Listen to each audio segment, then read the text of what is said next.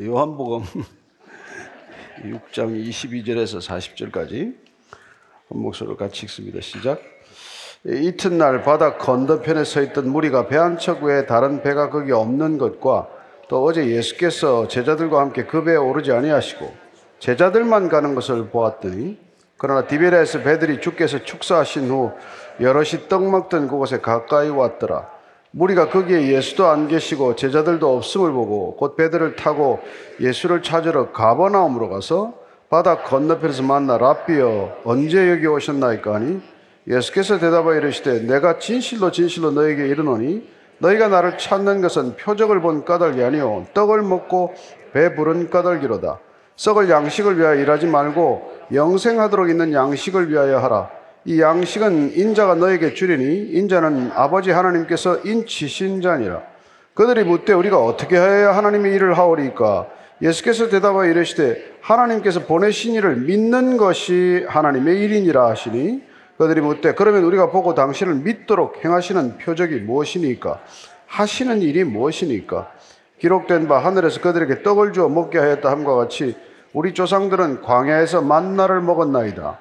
예수께서 이르시되, 내가 진실로 진실로 너에게 이르노니 모세가 너에게 하늘로부터 떡을 준 것이 아니라 내 아버지께서 너에게 하늘로부터 참떡을 주시나니, 하나님의 떡은 하늘에서 내려 세상에 생명을 주는 것이니라. 그들이 이르되, 주여 이 떡을 항상 우리에게 주소서. 예수께서 이르시되, 나는 생명의 떡이니 내게 오는 자는 결코 줄이지 아니할 터이요 나를 믿는 자는 영원히 목마르지 아니하리라. 그러나 내가 너에게 이르기를 너희는 나를 보고도 믿지 아니하는도다 했느니라. 아버지께서 내게 주시는 자는 다 내게로 올 것이요 내게 오는 자는 내가 결코 내쫓지 아니하리라. 내가 하늘에서 내려온 것은 내 뜻을 행하려 함이 아니요 나를 보내신 이의 뜻을 행하려 함이니라. 나를 보내신 이의 뜻은 내게 주신 자 중에 내가 하나도 잃어버리지 아니하고 마지막 날에 다시 살리는 이것이니라. 내 아버지의 뜻은 아들을 보고 믿는 자마다 영생을 얻는 이것이니 마지막 날에 내가 이를 다시 살리리라 하시니라. 아멘. 하나님 아버지, 하나님이 세상을 이처럼 사랑하사 예수 그리스도를 주신 까닭은 누구나 예수님을 영접하는 자마다 영생을 얻게 하려 하심이라고 하셨사오니, 영생을 주겠다고 오신 분한테 다른 것 요구하지 않는 그런 바른 믿음 되게 하여 주옵소서. 예수님 이름으로 기도합니다. 아멘. 우리는 이 요한복음을 통해서 계속해서 이 기적이나 이적이라는 말 대신에 표적이라는 말을 쓰고 있다고 말씀을 드렸습니다. 왜 기적, 미러클이라고 얘기하지 않고 표적, 사인이라고 얘기하느냐 하면은 예수님이 누구신지를 알려주는 것이 목적이기 때문에 그런 것이에요. 요한복음 전체의 목적은 예수님이 도대체 누구냐? 예수님은 그리스도시죠. 그리스도는 메시아죠. 메시아는 구원자이십니다. 뭐로부터 구원하시는 걸까요? 사망에서 생명으로 옮겨놓는 것. 우린 다 살았다고 하나 죽은 자인데 죽음에서 생명으로 옮겨놓기 위해서 그분은 값없이 우리를 믿음으로 그분을 받아들이기만 하면 생명을 주시겠다는 거예요. 뭐 큰 돈을 벌게 해주겠다 그런 약속한 적이 없습니다. 내가 큰 권력을 장악하는데 내가 도와주겠다 그런 약속 없죠. 내가 천정부지의 인기를 누리도록 내가 도와주마 그런 약속 없죠. 그러니까 그런 약속하지 않은 걸 놓고 기도하는 것도 사실은 어리석은 기도가 되는 것이고 하나님을 몰라서 생기는 일이란 말이에요. 처음에는 모를 수 있습니다. 그러나 중학교를 가고 고등학교를 가고 대학을 가서도 모른다 그러면 문제가 심각하죠. 뭐 어릴 때는 키가 1m 뭐 10, 20인치지만은 계속 키가 1m 30 이상 안 자란다 그러면 그건 외소증 환자라고 말하지 않습니까? 우리 신앙이 외소증 환자에서는 안 된다는 거예요. 그래서 사도 바울은 자꾸 젖만 먹지 말고 단단한 음식을 먹어라 이렇게까지 얘기하는 것이죠. 자, 예수님께서 지금 표적이 계속되고 있습니다. 물이 포도주가 되게 하셨어요. 가나에서 가버나움에 있는 아이가 낳았다라고 하니까 실제로 아이가 낳는 일이 있었단 말이죠. 베데스다 연못가에는 38년 동안 옴짝달싹 못하던 사람이 내 자리를 들고 일어나 걸으라고 명령했더니 일어나서 걷는 일이 생겼단 말이죠. 이제 6장에 오면은 오병이어의 기적이 또 이렇게 많은 사람들이 경험하고 목격한 그런 표적이 눈앞에 펼쳐진 거란 말이죠. 그 보리떡 5개와 물고기 2마리가 얼마나 된다고 사람이 10,000명 내지 20,000명의 사람이 그걸 먹겠단 말이에요. 있을 수 없는 일 아니에요. 그런 또 흥분한 제자들을 밤에 그냥 건너가거라. 갈릴리 호수를 건너가라. 사람들이 흥분했다고 거기 같이 흥분하고 그 자리를 지킬 것이 아니라 멀리 가라고 말씀하고, 본인은 정작 산으로 혼자 제자들을 데리고 간 것도 아니고 홀로 산으로 기도하러 가셨어요. 그런데 기도하고 산 중턱에서 보다가 제자들이 배가 더 나아가지 못하고 풍랑의 위기를 겪고 있기 때문에 물 위를 걸어서 왔다는 거예요. 오병이의 기적은 본 사람이 10,000명, 20,000명이나 되지만 정작 물 위를 걸어오는 예수님은 배 안에 있던 제자 12명 이외에는 본 사람이 없죠. 그러나 그 표적들이 무엇인지를 지금 예수님께서 오늘 말씀해 주시고자 하는 것이죠. 여러분, 표적은 간단히 얘기하면 교통 표지판이에요. 그죠? 표지판. 여러분들이 운전하고 가거나 어디 멀리 가다 보면 표지판들이 곳곳에 나타나지 않습니까? 그럼 표지판을 보는데, 야, 표지판을 보고 감탄하는 사람이 있어요. 그 표지판 널찍하게 잘 세웠네. 그 표지판 글씨체가 아주 좋구만. 그 글씨체가 좋을 뿐만 아니라 아주 간단하게 잘 썼네. 그러고는 정작 내용을 안 읽어보고 가면 어떻게 돼요? 과속으로 딱지 끊는 거죠, 뭐. 30km만 가라고 그랬는데 그걸 안 읽고 가면 안 된다며. 교통 표지판을 우리가 보고 감탄할 일이 아니잖아요.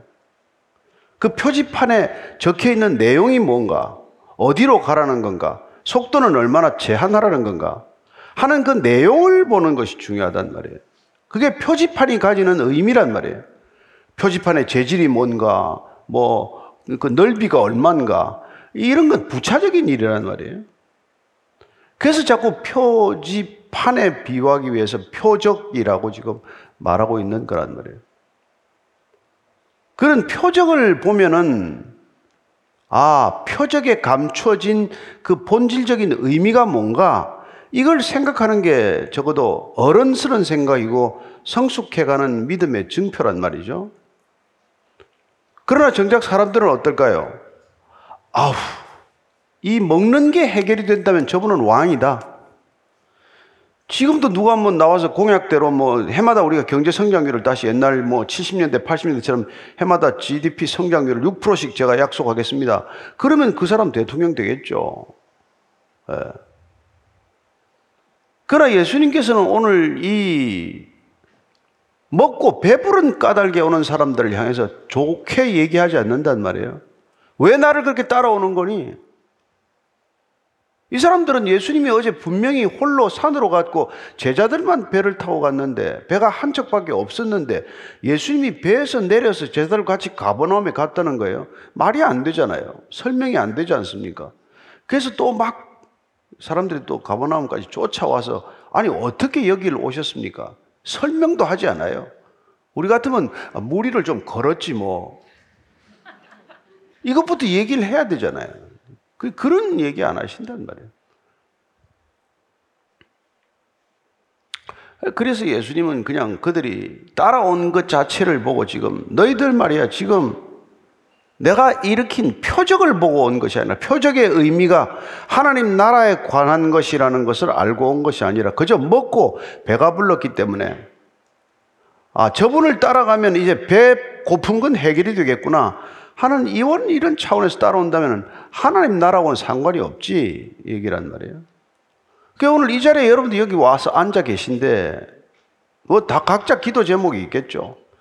그러나 적어도 우리가 점점 신앙생활을 한다면 하나님 나라에 관한 것, 공동체 전체에 관한 것, 뭐 이 나라 이 민족에 관한 것이든지 열방에 관한 것이든지 그런 관심은 조금도 없고 그저 내 하나 어떤 관심사에만 집착해 있다면은, 그리고 내 욕망이 충족되는 것, 내 필요가 채워지는 것, 그게 우리 신앙생활의 목적의 전부라고 한다면 그건 신앙의 본질적인 기독교와는 아무 관련이 없는 거란 말이죠.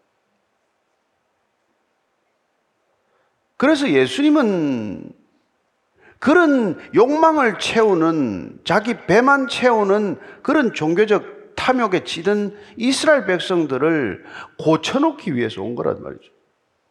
그들의 신앙 전체를 갈아엎어서, 그들의 종교심 전체를 다 뒤집어 엎어서 참된 하나님을 따르는 하나님의 백성들, 하나님이 원하시고는 하나님의 믿음 가운데로 인도하기 위해서 오셔서 지금 표적을 일으킴으로 그 표적을 통해서 하나님은 뭘 원하시나, 아니 하나님은 누구신가를 먼저 알게 하고자 하는 거란 말이에요. 그래서 하나님을 아는 일이 우리가 무슨 기도하고 우리가 뭘 구하고 우리가 무슨 종교생활 하는 것보다도 훨씬 중요한 일이거니와 그게 앞서야 하는 일이다 얘기란 말이죠. 근데 이건 예수님께서만 말씀하신 것이 아니라 우리가 구약시대도 보면은 제발 좀 하나님을 알고 믿으라, 하나님을 아는 것이 믿는 것이다, 이런 주제는 예언자들, 선지자들에 의해서 반복된 일이란 말이죠.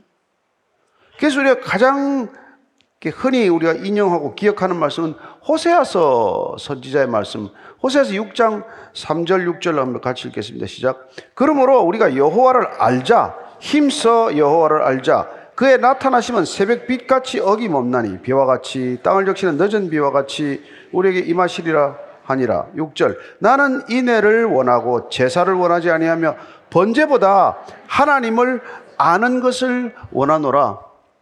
저와 여러분들이 아무리 무슨 예배를 드리고 아무리 헌신을 하고 봉사를 하고 무슨 구제를 한다고 하더라도 그거보다 더 중요한 것은 하나님을 아는 것이다, 하나님을 바르게 아는 것이다, 제대로 아는 것이다. 하나님과의 관계가 튼튼하게, 온전하게, 바르게 잡혀있지 않으면 신앙생활은 헛거다. 우리가 가지고 있는 일반적인 종교심을 가지고 하나님을 대한다면 하나님은 한낱 우상과도 마찬가지가 된단 말이죠. 내가 원하는 하나님, 내가 머릿속으로 상상하는 하나님, 내가 내 필요에 따라서 마음껏 조작이 가능하고 통제가 가능하다고 생각하는 그런 신은 하나님이 아니라 우리 안에 있는 또 하나의 우상일 뿐이다. 그 얘기가 구약 전체에서 반복되는 얘기고 예수님께서 오셔서 그걸 다시 한번 확인코자 하는 것이죠. 그래서 예수님께서는 우리가 그 주고자 하는 건, 내가 그토록 너희들에게 주고자 하는 영생을 받으라고 지금 오셔서, 그분께서는 오늘 이 왜 오셨습니까? 무엇 때문에 따라왔냐 하고 지금 반문하는 이 백성들에게 너희들이 지금 제발 이제 그만 썩을 양식을 위해서 그만 일해라. 먹고 또 먹어도 배고픈 양식, 아무리 먹어도 허기가 채워지지 않는 양식, 본질적으로 우리의 문제가 해결되지 않는 그런 양식을 위해서 그만 일하고 영원히 사라지지 않는 생명, 영생하는 생명을 위해서 일하라, 이렇게 얘기한단 말이에요. 그럼 하던 일 다 걷어치우고 그냥 하나님 일만 할까요? 뭐가 하나님의 일입니까? 당연히 그렇게 물어보죠. 또 어떤 사람, 나는 하나님의 일 할 만큼 했는데요, 나는 지금도 죽으라고 하나님의 일을 하고 있는데요, 또 그런 사람도 있겠죠. 그런데 오늘 예수님께서는 명쾌하게 하나님의 일에 관한 정의를 내려주시는데, 그 정의는 우리가 듣고도 잘 잊어버리기가 쉬운 정의란 말이에요. 하나님의 일은 무슨 행위가 아니라 믿는 태도를 말한다. 하나님의 일이란 믿음이 곧 하나님의 일이다. 예수 믿는 게 하나님의 일이다.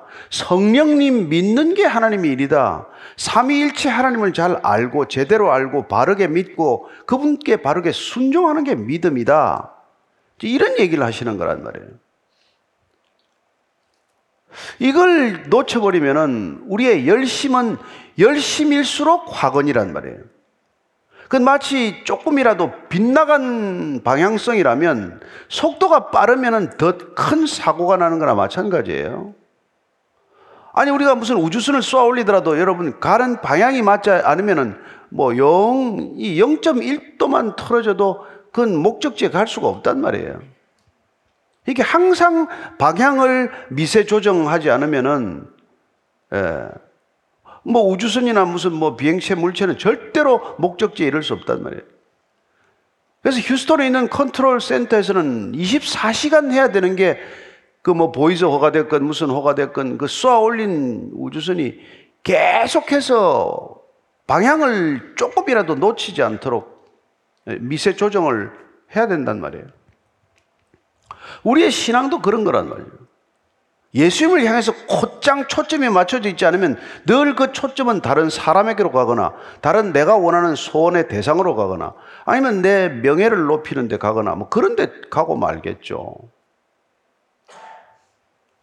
그래서 우리가 정말 하나님의 영생하는 생명, 영생토록 있는 생명을 받으려면 내 목숨을 미워해야 된다. 아니 어쩌면 내가 죽어야 영원한 생명을 내가 얻을 수 있다. 이런 얘기까지 심지어 하신단 말이에요. 그게 마태복음 16장 25절이에요. 같이 읽겠습니다. 시작. 누구든지 제 목숨을 구원하고자 하면 잃을 것이요 누구든지 나를 위해 제 목숨을 잃으면 찾으리라. 이거 뭐 도대체 우리가 이거 어떻게 하라는 얘기예요?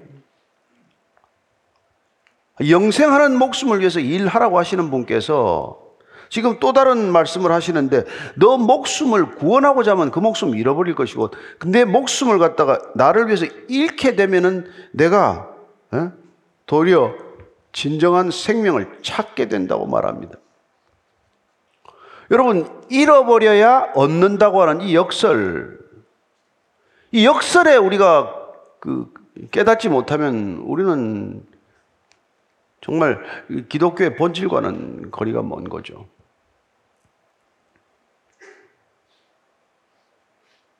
우리가 추구하는 것들을 다 내려놓아야, 그래야 우리가 하나님을 만날 수 있다는 거란 말이에요.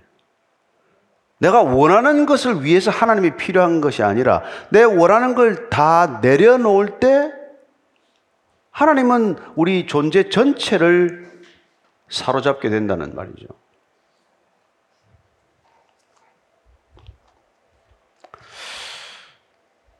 그럴 때 우리는 바른 하나님, 내 욕망이 그려내는 하나님이 아니라 내 필요가 덧칠하는 하나님이 아니라 그야말로 우리를 지으신 하나님, 우리를 이 땅에 보내신 하나님, 이 땅에서 하나님의 일을 감당토록 우리에게 소명과 사명을 허락하신 하나님을 보게 되는데 바로 그 모습까지 이르게 하기 위해서 하나님께서는 예수 그리스도를 이 땅에 주셨단 말이에요. 그래서 예수님을 보면 우리가 어떻게 살아야 할지 보이게 된단 말이에요. 그래서 예수님 자체가 표적이에요. 예수님 자체가 우리가 표지판으로 삼아야 할, 그분의 인생 전체가 표지판이란 말이에요. 그렇죠? 그런데 그분이 우리에게 뭘 약속하셨냐는 말이에요. 그분이 여러분에게 무슨 시험에 떨어지면 시험을 붙여주겠다고 그럽니까? 부도가 나면 부도를 막아주겠다고 합니까? 뭘 하냐는 말이에요.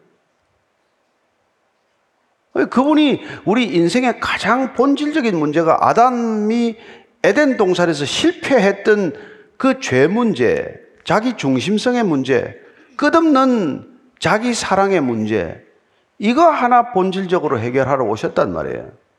이게 해결되어야 비로소 우리는 이웃도 사랑하게 되고 하나님도 사랑하게 되고 우리는 그때 비로소 하나님이 우리를 지으신 목적, 하나님이 우리를 지으신 모양과 형상을 회복하는 인간이 되기 때문에 그 회복을 위해서 우리에게 영생을 주시겠다. 영원한 생명이 우리에게 오면 더 이상 우리의 육신의 부족한 생명 때문에 불안해하거나 두려워하거나 염려하거나 걱정하거나 시기하거나 질투하거나 그렇게 하지 않는단 말이에요. 그래서 우리 안에 가득 차올라야 할 게 뭐냐? 그걸 말씀해 주시는 것이죠. 그러면 우리가 사람들한테 이렇게 칭찬받는 거 이런 거 더 이상 원하지도 않게 돼요. 사람들이 우리를 이렇게 대접하면은 화를 내야 마땅해. 그게 사도행전에 나오는 바울의 얘기란 말이에요. 바울이 루스드라는 곳에서 날 때부터 이게 걷지 못하는 사람을 이렇게 세웠어요. 그랬더니 난리가 났어요. 예? 야, 이거 바나바는 제우스고, 예? 바울은 헤르메스네. 헤르메스 여러분들 좋아하는 상표 이름인가요? 헤르메스. 그랬더니 바울이 화가 나가지고 사도행전 14장 15절입니다. 시작. 이르되 여러분이여 어찌하여 이러한 일을 하느냐. 우리도 여러분과 같은 성정을 가진 사람이라 여러분에게 복음을 전하는 것은 이런 헛된 일을 버리고 천지와 바다와 그 가운데 만물을 지으시고 살아계신 하나님께로 돌아오게 함이라. 아니 가만히 있기만 해도 대접을 받게 돼 있어요. 지금 걷지도 못하는 사람이 이렇게 세워서 걷기 때문에 막 이 사람들이 지금 막 제우스 신과 헤르메스 신이 나타났다. 이렇게 지금 뭘 막 소를 가지고 오고 재물을 막 가져와서 지금 제사를 지내려고 하는 판이에요. 가만 앉아 있기만 하면 소가 생기고 이제 뭐 먹을 게 생길 판이란 말이에요. 근데 그러지 말아라. 하나님을 모르면 이런 일이 생긴단 말이에요. 하나님을 모르고 예수님을 모르고 성령님을 모르면 이상한 사람한테 그렇게 막 수많은 여자들이 가서 사고가 일어난단 말이에요. 여러분 이해가 됩니까? 여러분 한국처럼 이단이 또 성황하는 나라가 이게 흥황하는 나라가 없어요. 정말 이단들이 극성이기도 하지만 어떻게 사람들이 그렇게 분별 없이 달려가는지 더욱 신기한 일이에요. 왜? 하나님을 모르기 때문에. 그래서 오늘 예수님께서 너희들이 지금 열심을 내는 것보다 더 중요한 것은 아는 것이다 이렇게 말한단 말이에요. 하나님을 아는 것이 곧 영생이다. 여러분 우리가 그랬더니 뭐 아유 너희들이 이제는 정말 그만 이제 너희들 육신을 위해서 일하고 하나님 일 좀 하지 그래. 하나님의 일을 또 어떻게 해야 되냐 이게 고민이란 말이에요. 근데 우리는 자꾸 일해가지고 월급 받아가지고 필요한 것들을 사서 쓰기 때문에 하나님께도 일을 열심히 해서 하나님한테 크레딧을 좀 받아가지고 그 크레딧으로 영생과 바꾸는 건가? 이렇게 쉽게 생각이 넘어간단 말이에요. 그게 아니라는 것이죠. 그건 예수님만이 주실 수 있는 거기 때문에 그냥 예수님을 믿으면 그 영생을 받을 수 있기 때문에 너희들은 바르게 믿는 것이 하나님의 일이다. 이렇게 얘기한다. 우리가 무슨 일을 해야 이 영생을 얻는 게 아니라는 것이죠. 우리가 무슨 지금 행동을 해야 하나님의 일을 하는 게 아니란 말이에요. 제가 지금 설교를 하고 있어서 하나님의 일을 하고 있는 게 아니란 말이에요. 하나님의 일은 그렇게 되지 않아요. 내 속에 뭐가 있는지 알아요. 아, 오늘 사람이 또 많이 왔네. 요새 증가 추세네. 이게 헌금으로 연결되려나? 이런 생각을 하고 앉아있다면 여러분 내가 뭐하고 있는 거예요? 내 비즈니스 하는 거란 말이에요. 내가 하는 하나님의 일이라는 오늘 예수님의 정의에 따르면 내가 하나님을 믿는 것, 하나님과 그의 보내신 자 예수 그리스도를 믿는 것, 예수는 그리스도라는 걸 믿는 것, 예수는 그리스도다, 예수는 메시아다, 예수는 구원자다. 그분께 답이 있고 그분께 해결이 있고 그분께 대속이 있고 그분께 구원이 있다는 걸 믿는 것. 그게 하나님의 일이라는 말이에요. 그러면 그 믿음을 가진 것이 하나님의 일이라면 그 믿음을 가지고 여러분이 학교에 가서 뭐 공부를 열심히 하거나 가르치거나 집에서 가사노동을 열심히 하거나 애들을 정성스럽게 기르거나 그게 다 하나님의 일인 줄로 믿으시기 바랍니다. 그러나 이 교회 공간에 들어와서도 내가 열심히 마일리지를 쌓아서 이제 집사 장로가 돼야 될 텐데 나도 어떻게 좀 여기서 사역을 열심히 해서 목사 안수를 받고 큰 대형교회 목사를 하나 돼야 될 텐데 이런 일을 하고 있다면 그건 전혀 하나님의 일과는 무관하단 말이에요. 근데 우리는 종교기관이라는 간판만 걸고 있으면 거기서 일어나는 일들을 자꾸 하나님의 일이라고 착각하기 때문에 이단들이 저렇게 극성을 부린단 말이에요. 거기 다 교회라고 문패 붙여놓고 거기 다 대형 건물을 다 마련해서 그렇게들 하고 있단 말이에요. 성가대도 어마어마한 규모로 갖다 놓고 말이죠. 별의별 장식을 다 갖다 놓고 말이죠. 천정이 열리고 말이지. 아주 흰색 양복을 입고 말이에요. 별의별 짓을 다 한단 말이에요. 그래도 그게 좋다고 가고 싶습니까? 기가 막히죠. 그게 여러분 그렇게 정말 어이없는 일들이 오늘날도 너무나 많이 일어나단 말이에요. 이게 2000년 전보다 더했으면 더했지 덜하지 않아요. 갈수록 더합니다. 결국 인간의 영적인 허기는 예수님으로부터 채워야 되는데 거기서 우리가 채워지지 않으면 엉뚱한 데서 다 채우고 있단 말이에요. 왜 이렇게 세상이 엄난해졌습니까? 여러분, 사랑을 몰라서 엄난해진 거란 말이에요. 사랑하면 엄난하지 않습니다. 갈수록 더 엄난해지는 이유가 뭐예요? 어린애들이나 나이 드는 노인애들이나 뭐 때문에 이렇게 엄난해지는데? 인터넷 때문입니까? SNS 때문이에요? 아니요, 다 채워지지 않는 허기 때문에 그렇단 말이에요. 사랑받아야 할 때서 사랑받지 못하기 때문에 사랑의 대용품, 사랑의 가짜에 다 눈이 멀어버린 거란 말이에요. 그래서 그걸 다 사랑이라고 주장을 해요. 무슨 사랑이에요? 그냥 음란할 뿐이지. 무슨 사랑이, 그런 사랑이 어디 있어요? 교회도 자꾸 일을, 하나님이 일을 하라고 그러는데, 여러분, 하나님의 일은 여러분들이 하고 있는 일, 믿음으로 하는 게 하나님의 일이요. 여기 와서 하는 일이 하나님의 일이 아니란 말이에요. 있을 수도 있죠.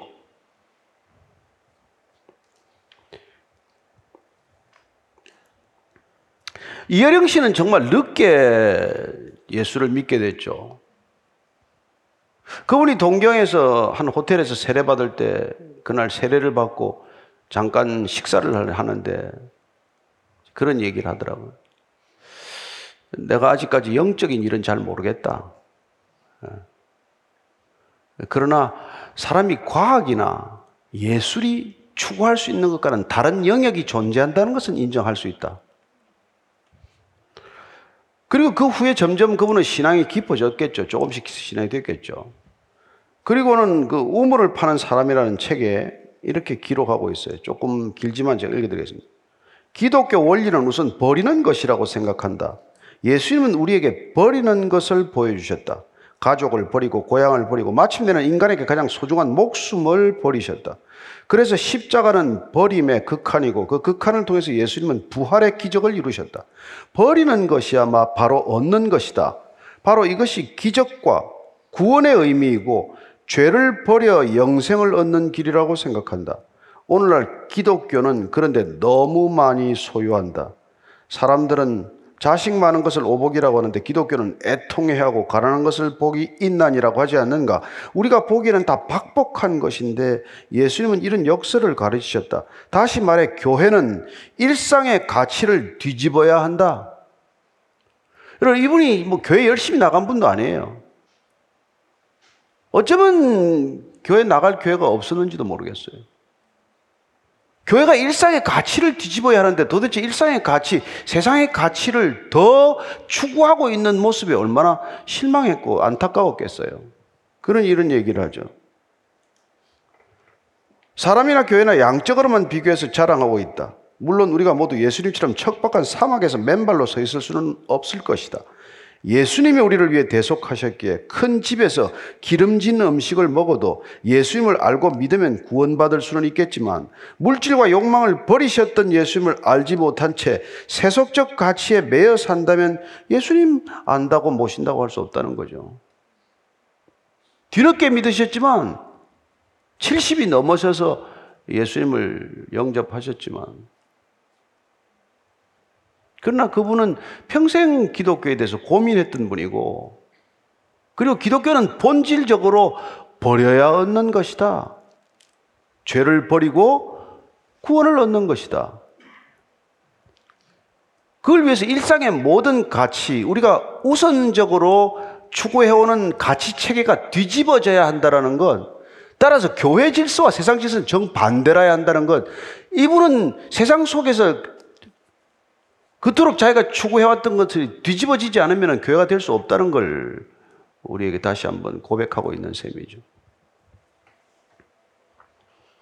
그런데 계속해서 자기를 추구하기 위해서 교회를 나오는 사람들의 무리 때문에 교회는 오늘날도 시끄럽단 말이에요.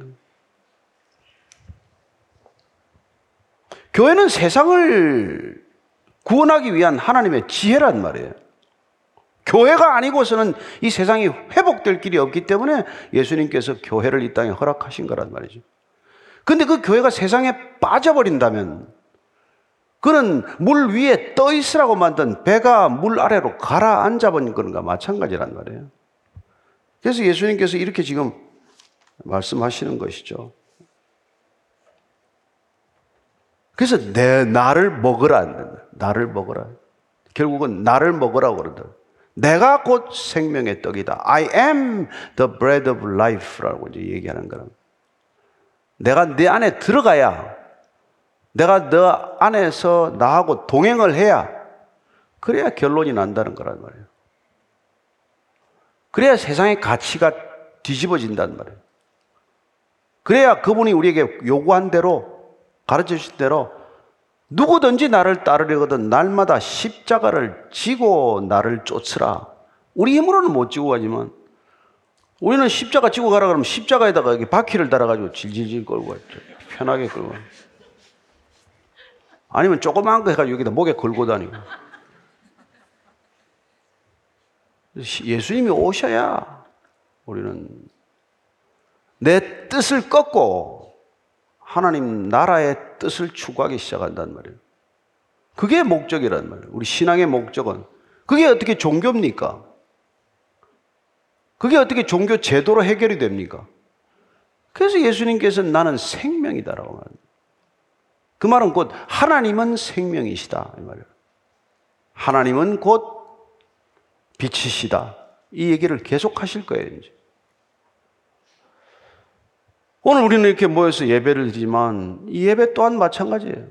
내가 죽고 내 안에 예수 그리스도가 산다는 것을 확인하는 사람들끼리 모인 공동체가 교회 공동체고, 그 교회 공동체가 하나님을 찬양하는 것이 예배란 말이에요. 그래서 하나님 앞에서는 죽은 자 같이 되어야 마땅하단 말이에요. 그리고 다시 한번 우리 안에 살아계신 하나님을 향한 그 기쁨이 샘솟듯 솟구치는 걸 가지고 다시 세상으로 나가서 또 일주일 동안 이렇게 힘들게 살다가 다시 또 올 때는 하나님에 관한 소망을 안고 돌아와야 된다 이 말이죠. 따라서 그분이 우리 안에 오셔야 한다는 것 때문에 나중에 예수님께서는 마지막 십자가를 지시기 전날 밤에 성찬을 베푸시면서 내 살을 먹고 내 피를 마시라고 하는 성찬을 제정하신 것이죠. 그래서 빵을 뜯어서 주시면서 내 살을 먹어라. 포도주를 따라 주시면서 내 피를 마시라. 살과 피를 먹어야, 내 안에 들어가야, 내가 너와 하나 되어야, 그래야 너희들은 이 길을 갈 수 있다는 거예요. 그게 영생의 길이에요. 자, 그래서 예수님께서는 마지막 기도가 성부, 성자, 성령 삼위가 한 하나님이듯이 하나이듯이 그들도 제자들을 통해서 예수 믿게 되는 사람들도 다 우리 안에서 하나가 되게 하는 것이 그분의 궁극적인 기도 제목이에요.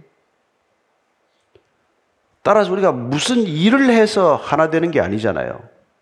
어떻게 보면 일을 할수록 관계는 깨어지겠죠. 그래서 여러분 가정은 무슨 일을 위해서 만든 조직이 아니란 말이에요. 그저 사랑하고 그저 사랑을 나누기 위해서 확인하기 위해서 어떻게 존재하는 공동체란 말이에요. 교회도 마찬가지예요. 교회는 오직 하나님의 일을 하기 위해서 뭐였죠? 그럼 하나님의 일이 뭐라고요? 하나님을 믿는 것이 하나님의 일이다.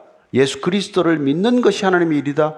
자, 예수가 우리를 구원하셨다는 것을 믿는 것, 그분이 우리에게 생명에서 생명을 주셨고 사망에서 생명으로 옮겼다는 것을 믿는 것, 그 믿음이 오고 나니까 우리는 더 이상 죽음으로부터 불안하지 않고 우리가 더 이상 우리 자기 성취가 미흡한 데 대한 욕구 때문에 우리가 불만족스럽지 않고 우리는 온전히 차고 넘치는 기쁨과 풍요로움을 경험하는 인생이 되었기 때문에 이제 어디를 가더라도 여러분 때문에 분란이 있는 곳도 하나가 될 것이고 싸우고 다투다가도 싸움이 멎게 될 것이고 그런 일 하다가 우리가 이렇게 순교를 하게 되는 거란 말이에요.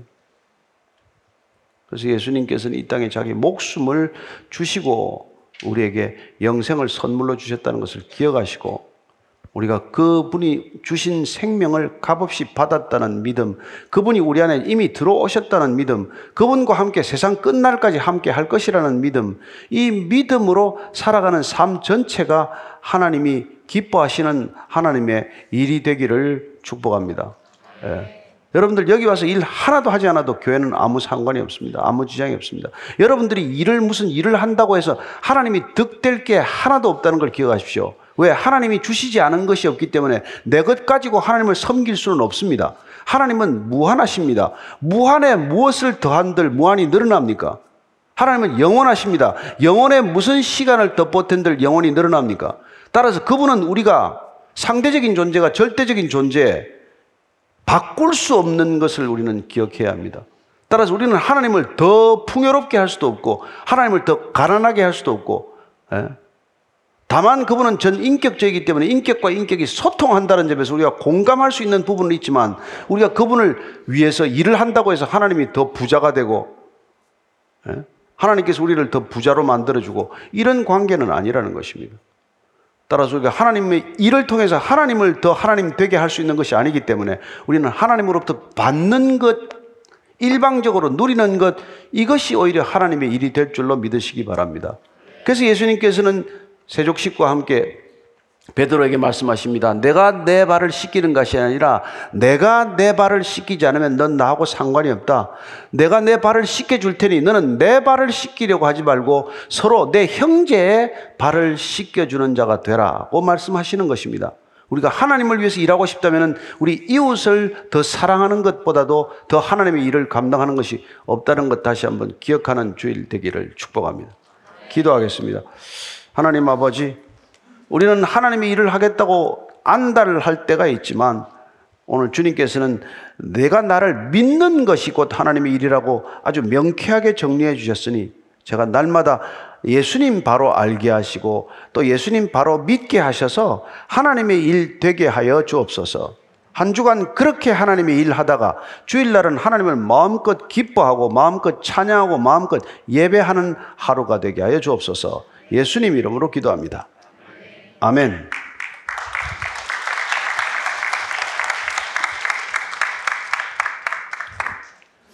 아멘.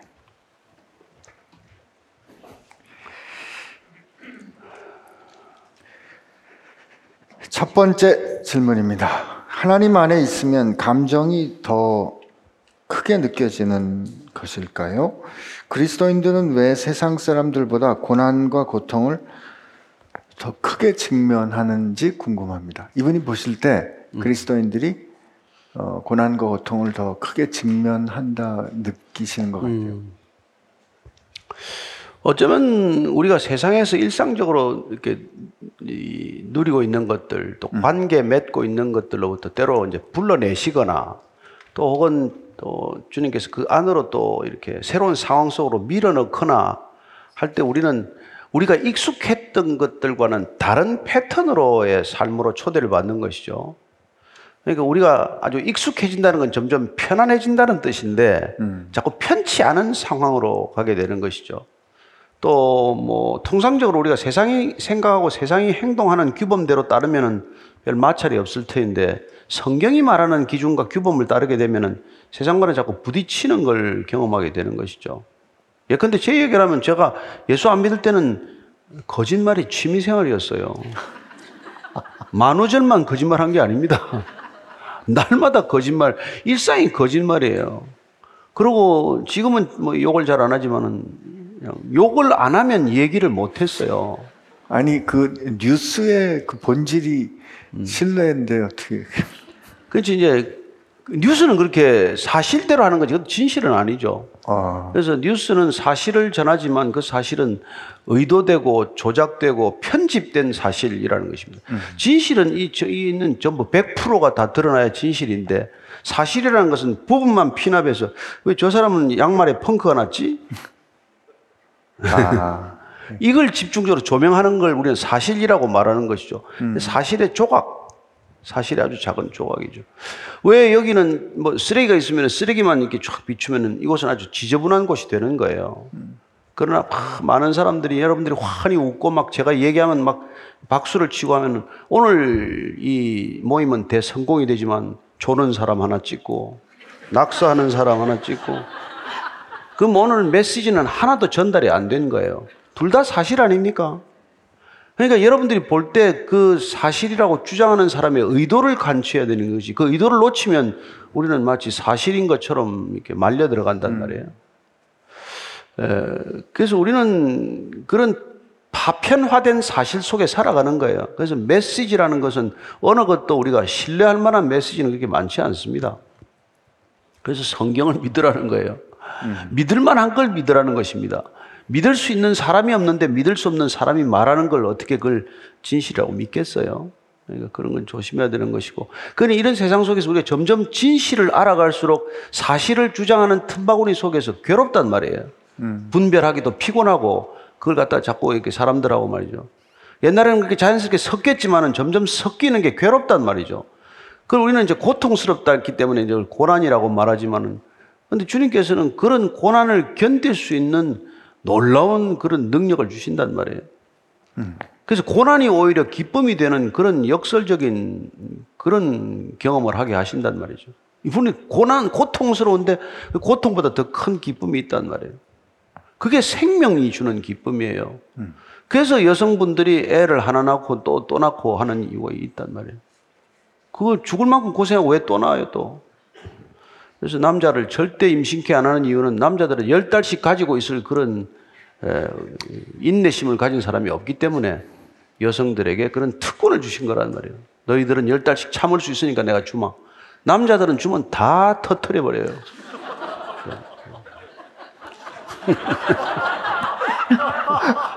못 참아요. 근데 아, 목사님, 그러니까 그 취미 생활이 예수님을 만난 이후로 아, 그럼 진짜 다 바뀐 거죠. 예. 이제는 욕이 불편해요. 내가 듣기도 불편해. 그래도 이제 막 그냥 뭐 길거리에서 욕하는 소리 들으면 약간 향수는 있죠. 아, 저들도 욕도 하는구나. 어휴, 그때 안 만나길 다행이야.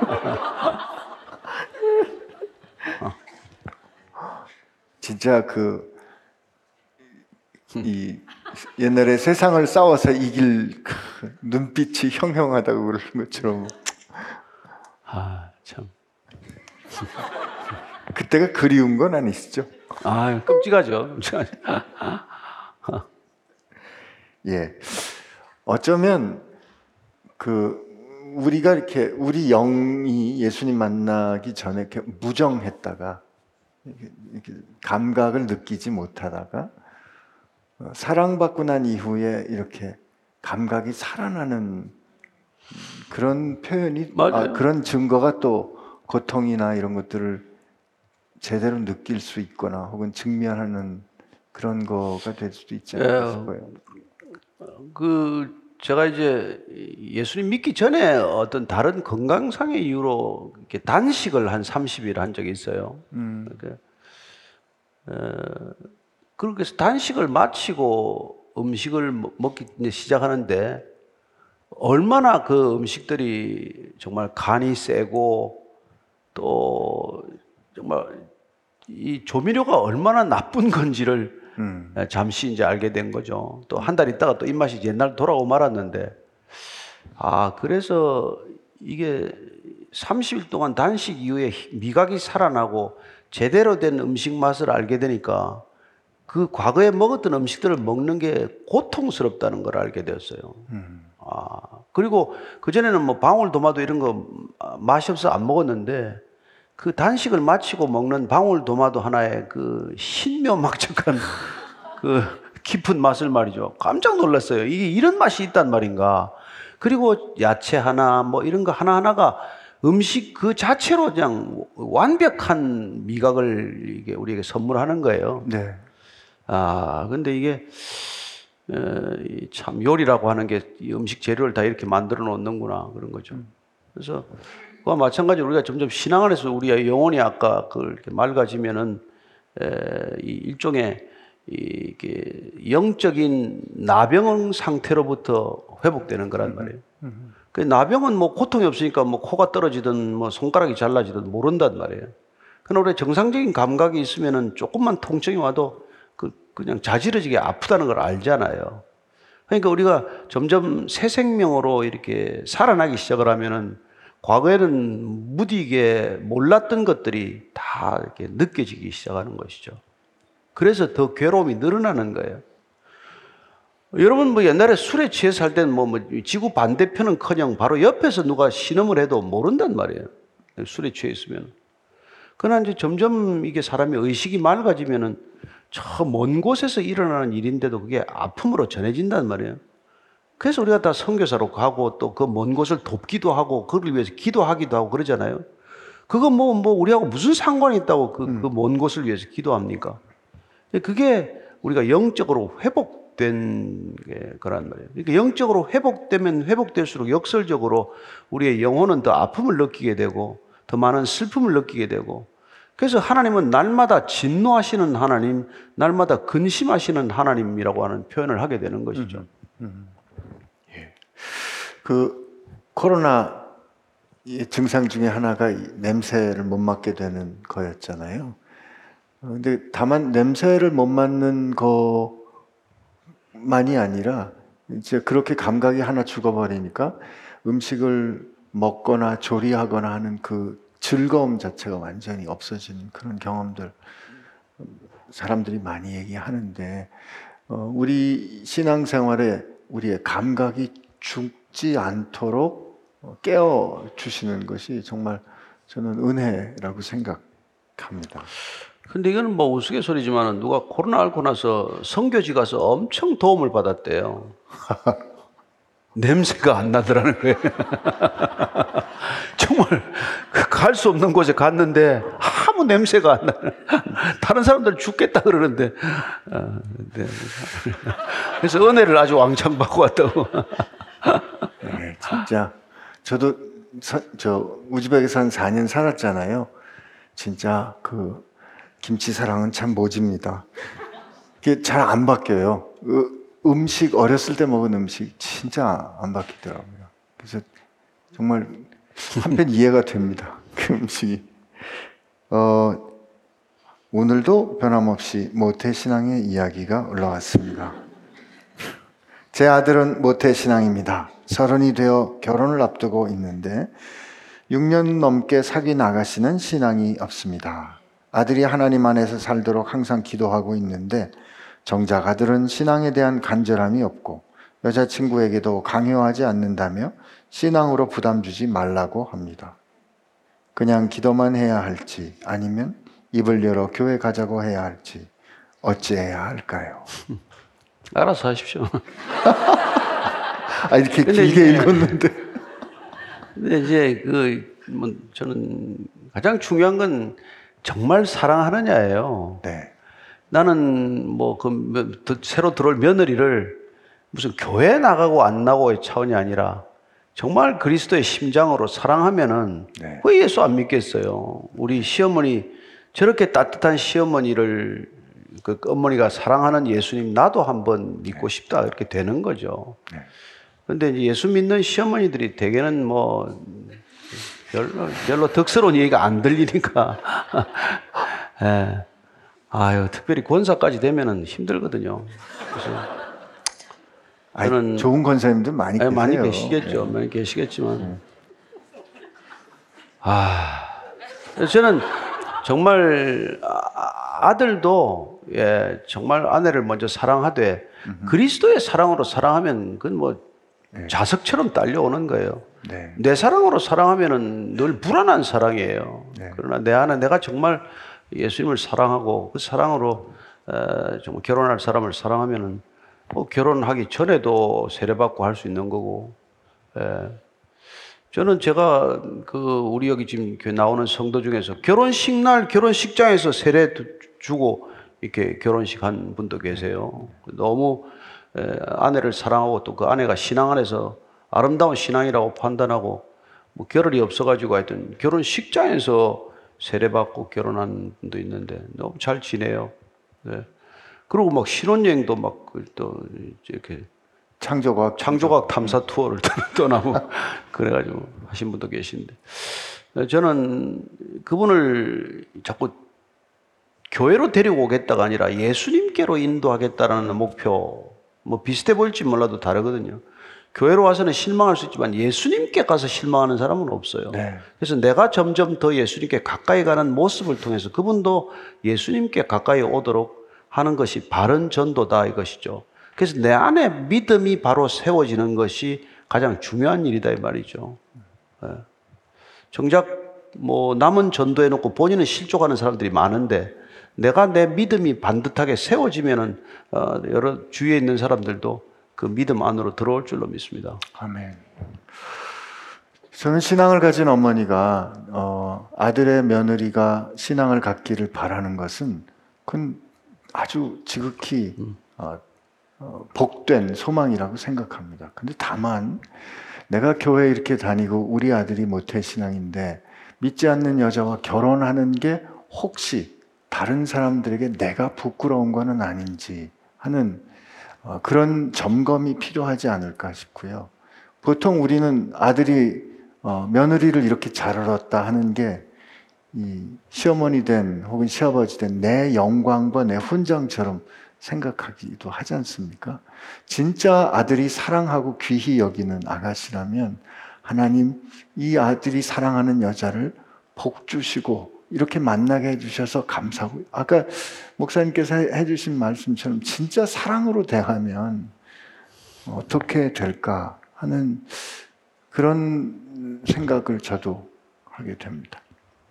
혹시 믿지 않는 여자와 결혼해서 며느리가 믿지 않는 사람이었더라 라는 소리 듣는 게 부끄러워 염려하는 거는 아닌지 한번 하나님 앞에 정직하게 좀 점검해 봤으면 좋겠고요.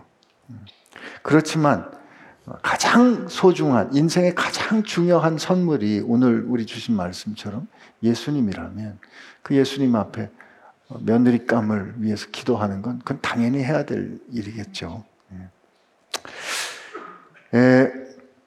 이 질문에도 워낙 답이 분명할 것 같긴 합니다만 그래도 한번 다시 목사님께 드리겠습니다.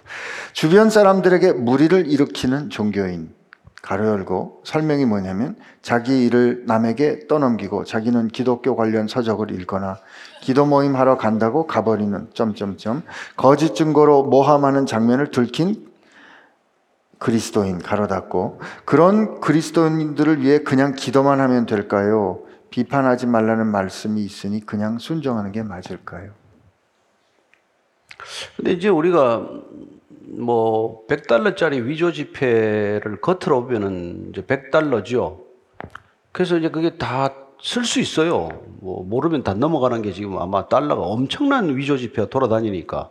근데 이제 진짜한테 걸리면은 그 $100는 그냥 버려지는 돈이에요. 그죠? 그러니까 이 $100짜리 지폐가 진폐인지 위폐인지를 분별해야 될 책임은 화폐 당국에 있는 게 아니라 사실은 나한테 있는 거란 말이에요. 그러니까 내가 가짜를 가지고 진짜인 것처럼 그렇게 안심하고 있어도 안 되고 또 가짜를 진짜처럼 떳떳하게 그렇게 막 쓰고 다녀도 안 된단 말이에요. 가짜를 알았다면. 예. 그러니까 제가 드리고자 하는 말씀은 가짜를 보고 너무 진짜처럼 화를 내지 말란 말이에요. 그걸 불쌍히 여겨야지. 저 가짜인데 그 가짜를 놓고 화를 내면 어떻게 해요? 그럼 차라리 조용히 귓속말 너 가짜인데 진짜처럼 하지 마. 여러 사람이 너를 진짜인 줄 알아. 그렇게 얘기해 주는 게 사실 정직한 거 아니에요? 내가 보니까 너 가짜네. 너 네가 할 일조차도 안 하면서 너는 자꾸 그리스도인이라고 말하니까 여러 사람들이 너를 그리스도인으로 착각하잖아. 네? 그렇게 얘기해 주세요.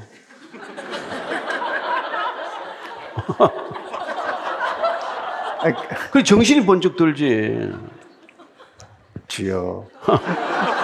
아 그랬다가 갈등이 생기면. 아니 그래서 예수님이 마태복음 23장에 보면은 화 있을진저 저주를 8번 퍼붓는데 그게 딱 대놓고 한단 말이에요. 바리새인들이와 서기관들아 이 화 있을진저 이 독사의 자식들아 뱀 같은 자식들아 회칠한 무덤들아 왜 이렇게 얘기해? 그러니까 그 마태복음 23장을 펴고서 너 이거 좀 읽어봐라 이거. 그래야지 뭐 할 수 없잖아요. 야 어떻게 네 일도 안 하고 네가 그렇게 너 할 일을 남에게 떠다 넘기고 너 그리스도인이라고 그러냐? 너는 십자가도 없냐? 이렇게 얘기해. 아니 나는 그런 걸 좀 정직하게 얘기했으면 좋겠어. 네. 참 안 되나 그렇게? 아니 아니요. 저도 좀 속이 시원하긴 한데 아 이게 참. 근데 그런 얘기도 예수님께서 저는 야 화 있을진저 이건 저주인데 그런 얘기가 그냥 분노의 폭발이라고 말은 생각해서는 안 돼요. 그분들을 사랑하기 때문에 비난이 목적은 아니에요. 바른 믿음으로 돌이키기 위해서 충격적인 언사를 쓰는 것이죠. 네. 그래서 나는 욕을 가끔 가다가 괜찮게 받아들여요. 욕을 하지 않으면 도저히 못 알아듣는 사람들은 욕 좀 해야 돼요. 에? 에? 점잖게만 얘기해서 안 되는 사람이 있단 말이에요. 그러면 야 이 XX야 하면 우선 귀를 번쩍 뜬단 말이에요. 왜 저러나 해가지고 안 하면 좋지. 근데 해야 될 때도 있다 이 말이죠. 그러니까 예수님께서 이거 성전을 한번 뒤집어 엎지 않고서는 이 제사장들 정신을 못 차리겠구만. 그래서 그날 작심하고 가서 그냥 다 뒤집어 엎어버린 거란 말이에요. 그 사랑하기 때문에 그렇게 하지. 여러분 우리 같은 사람은 안 그래요. 남의 교회 가서 그렇게 뒤집어 엎지 않아요. 네, 큰일 나죠. 저기 교인들 우리한테 오면 되는데 이런 생각이 나지. 안 돼, 그러면 안 된다는. 그러니까 여러분 우리가 정말 사랑하면은 이렇게 욕해 줄 수도 있고 정말 할 수 있어요. 근데 우리한테 그런 사랑이 없단 말이에요. 근데 우리 자녀들은 사랑하기 때문에 매도 들고 막 혼도 내고 그냥 직설적으로 퍼붓잖아요. 그따위 식으로 하려면 학교 그만두라고 뭐 이런 얘기도 하고 말이죠. 그러나 뭐 남의 자식이니까 아, 내가 너 공부 잘하도록 기도할게. 기도하지도 않으면서 기도하고 있어. 아, 기도했는데 안 되니? 야, 이 정신 차리고 공부해라 이래야 될 텐데 네, 우리는 네, 그러고 네. 있단 말이에요. 그러니까 사랑이 부족해서 그래요. 그러니까 사랑하면 우리가 기도해보고 이걸 한번 둘이서 딱 이게 정확히 얘기해야 되겠다. 그런 결단을 해야 돼요. 네. 부부지간도 마찬가지예요. 미적미적거리다가 그냥 다 이혼하는 거 아니에요. 이거는 도저히 양보할 수 없다는 설이 되면 딱 부러지게 얘기를 한다면 이래 가지고는 내가 용납할 수 없다. 근데 뭐 월급이 좀 올라가면 용서했다가 또 뭐 보너스 안 가져오면 또 화를 냈다가 이러니까 뭐 개판되는 거지. 그 그리스도인들이 이 은혜 중심으로 살아가는 태도가 굉장히 때를 따라 위험하다는 것입니다. 일관적으로 화를 내는 사람보다 오히려 더 혼란스러워요. 뭐 일만 있으면 화를 내는 사람은 아, 또 화를 내겠구나. 그러니까 알고 대치가 되는데 이 은혜로 사는 사람은 자기 은혜가 떨어지면 화를 낸단 말이에요. 언제 은혜 받는지 우리가 알 수가 있나. 혼란스럽지. 근데 그때 그 은혜는 혹시 자기 만족이 아닐까.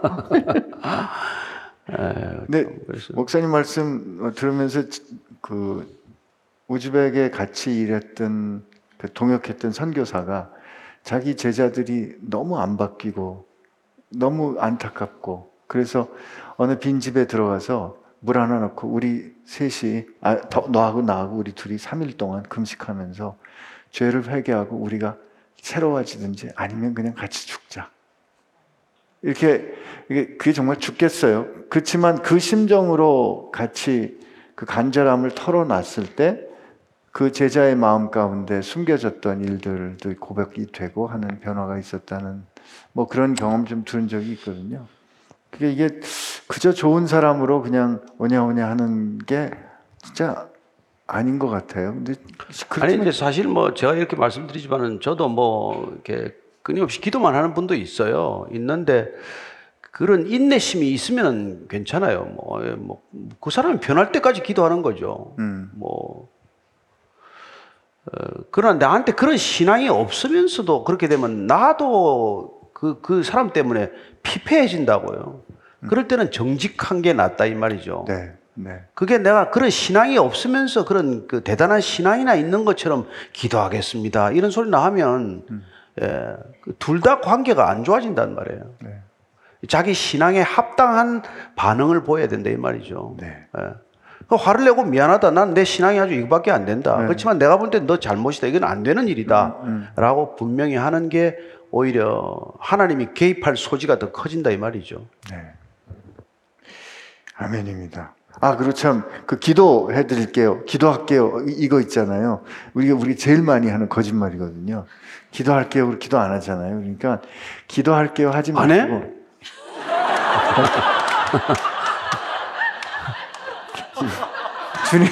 주님 딱 걸렸어.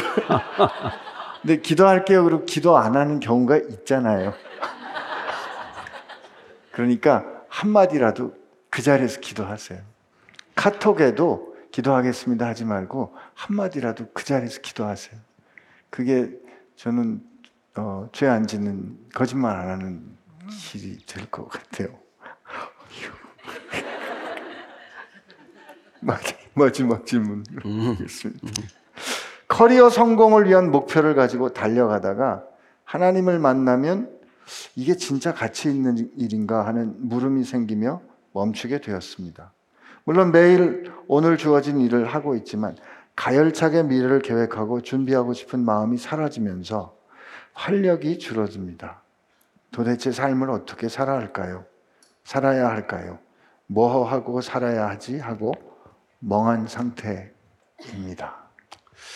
근데 이제 누구나 하나님을 만났다. 그리고 그분의 이제 뭐 정말 한없는 사랑 같은 게 확 젖어들면 우리가 그동안 이제 자기 욕심이나 탐욕으로 추구하던 모든 목표가 잠시 멈추게 되는 건 사실이에요.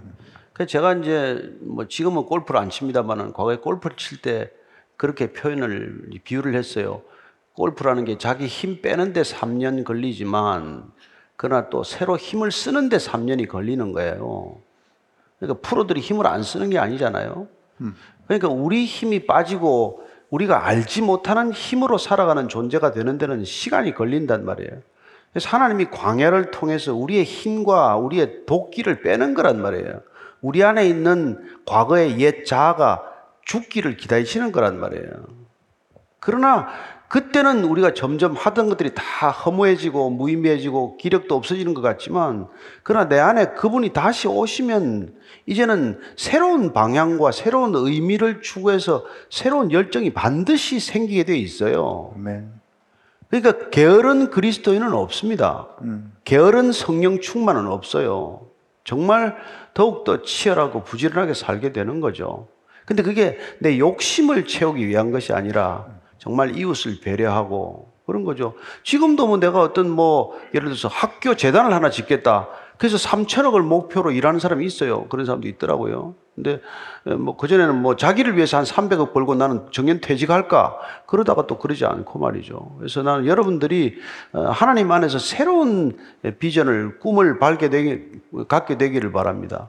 그 꿈은 나도 지치지 않게 만들고 남도 힘들지 않게 만든단 말이에요. 근데 내 욕심은 나도 언젠가는 탈진하고 누군가 옆에 있는 사람들도 이렇게 피곤하고 힘들게 만든단 말이에요. 심지어 가족마저도 탈진한단 말이죠. 그래서 자기 욕심과 탐욕으로 질주하는 사람들 옆에 있으면은 아내가 되었건 뭐 남편이 되었건 자녀들이 되었건 다 시들어가는 거죠. 시들시들해요. 다 아파요. 그 게으른 성령 충만은 없다. 정말 가슴에 와닿는. 또 새삼스럽게 뭐.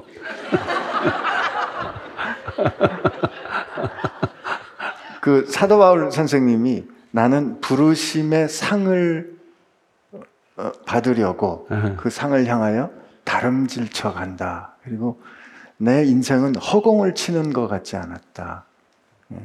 자기 인생의 마지막을 반추하면서 나는 선한 싸움을 다 싸웠고 달려갈 길을 다 마쳤으니 이후로는 나를 위하여 예비된 면류관을 바라보는 인생이지 않습니까? 오늘 목사님 말씀 기억했으면 좋겠어요. 그 열정. 목사님 청년 같은 열정이 아직도 있지. 아, 제가 직장 다닐 때도 이렇게 뭐 입술이 아래 위로 터지면서 일하지는 않았어요. 근데 뭐, 나이 70이 넘어가지고 아래 입술 다 터져가면서도 내가 뭐 아침 설교도 하고 저녁도 주일 설교도 하고 이러는 거예요. 좋아서 하는 거지 뭐 내가 뭐 어쩌겠어요. 그러니까 저는 정말 이러다가 갔으면 좋겠다. 하나님 앞에 이런 거죠. 병에 뭐 주렁주렁 꽂고 있다가 가지 말고 아침에 설교하고 저녁에 가든지 이래야 되겠다고 생각하고 하는 거죠. 그러니까 그 목사님으로 이렇게 목사님 되게 한 그 말씀, 모든 성도보다 지극히 작은 자보다 작은 나에게 그 청량할 수 없는 복음을 증언할 수 있는 부르심 저는 이제 옛날에는 뭐 사실은 수적으로 생각하는 거 아니에요. 이 뭐 한 몇백 명 앉혀놓고 이거 뭐 합니까? 뉴스 할 때는 뭐 몇십만, 몇백만이 봤는데. 그게 아니라, 아, 예수님은 한 영혼에 집중하는 거구나. 그러니까 바닷가에서 어린애가 그 불가사리를 이렇게 물로 자꾸 던졌더니까 너 그 수많은 불가사리 중에 그 몇 마리를 그 뭐하러 그걸 하고 있냐. 그렇게 어른이 물었단 말이에요. 그러니까 애가 어른의 눈을 빤히 쳐다보고 제가 던지는 불가사리 몇 마리는 살잖아요. 그게 우리가 그리스도인들이 하는 일이에요. 여러분 지금 우크라이나에서 뭐 러시아에서 지금 몇천 명, 몇만 명이 죽는데 그 한 사람 전도해서 뭐 하겠어요. 그러나 그게 아니란 말이에요. 예, 오늘도 낮에 뭐 2부 예배 끝나고 한 사람 예수님 영접하고 이런 그게 저는 설교하는 것보다 더 기뻐요. 예. 아멘. 한 사람이 다시 돌아오는 것, 그게 영혼의 무게가 한 영혼이 천하보다 귀하다는 걸 가르쳐주고 깨워쳐준 게 예수님 아니에요? 안 그러면 이게 무슨 의미가 있냔 말이에요. 예. 아멘. 하나님... 아멘도 자꾸 하니까 그저 그렇더라고. 아. 감동이 별로 안 느껴져요, 감동. 그래도 아멘. 아, 근데 모태신앙은 질기더라고 보니까. 맞아요.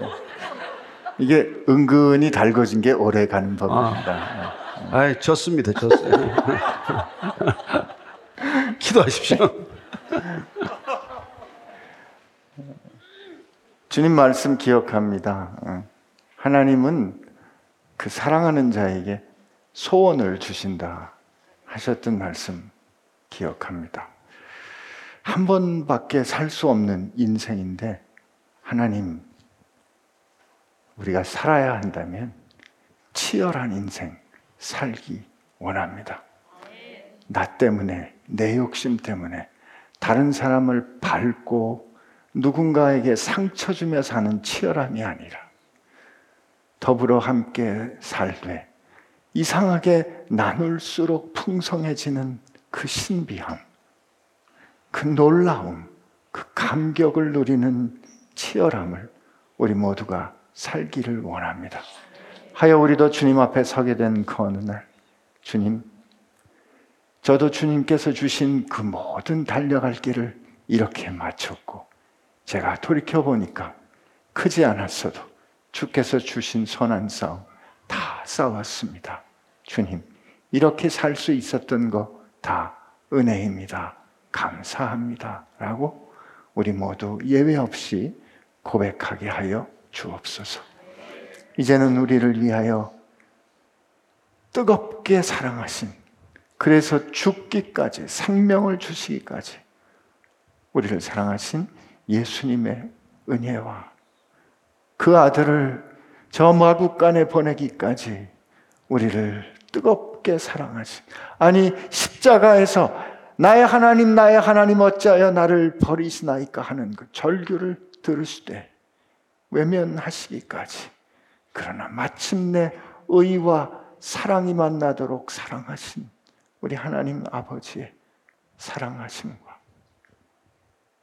우리가 하나님의 자녀된 것을 확증하시고 증언하시는 성령님의 역사하심이 세상 욕심에 의지하여 예수님을 내 욕심을 채우는 수단 삼는 것이 아니라 예수님을 믿어 이끄시는 대로 순종하며 살기로, 그 놀랍고 귀한 하나님의 일을 하며 살기로 새롭게 결심하는 교회와 지체들 가운데 함께 하시기를 주의 이름으로 축원하옵나이다. 아멘.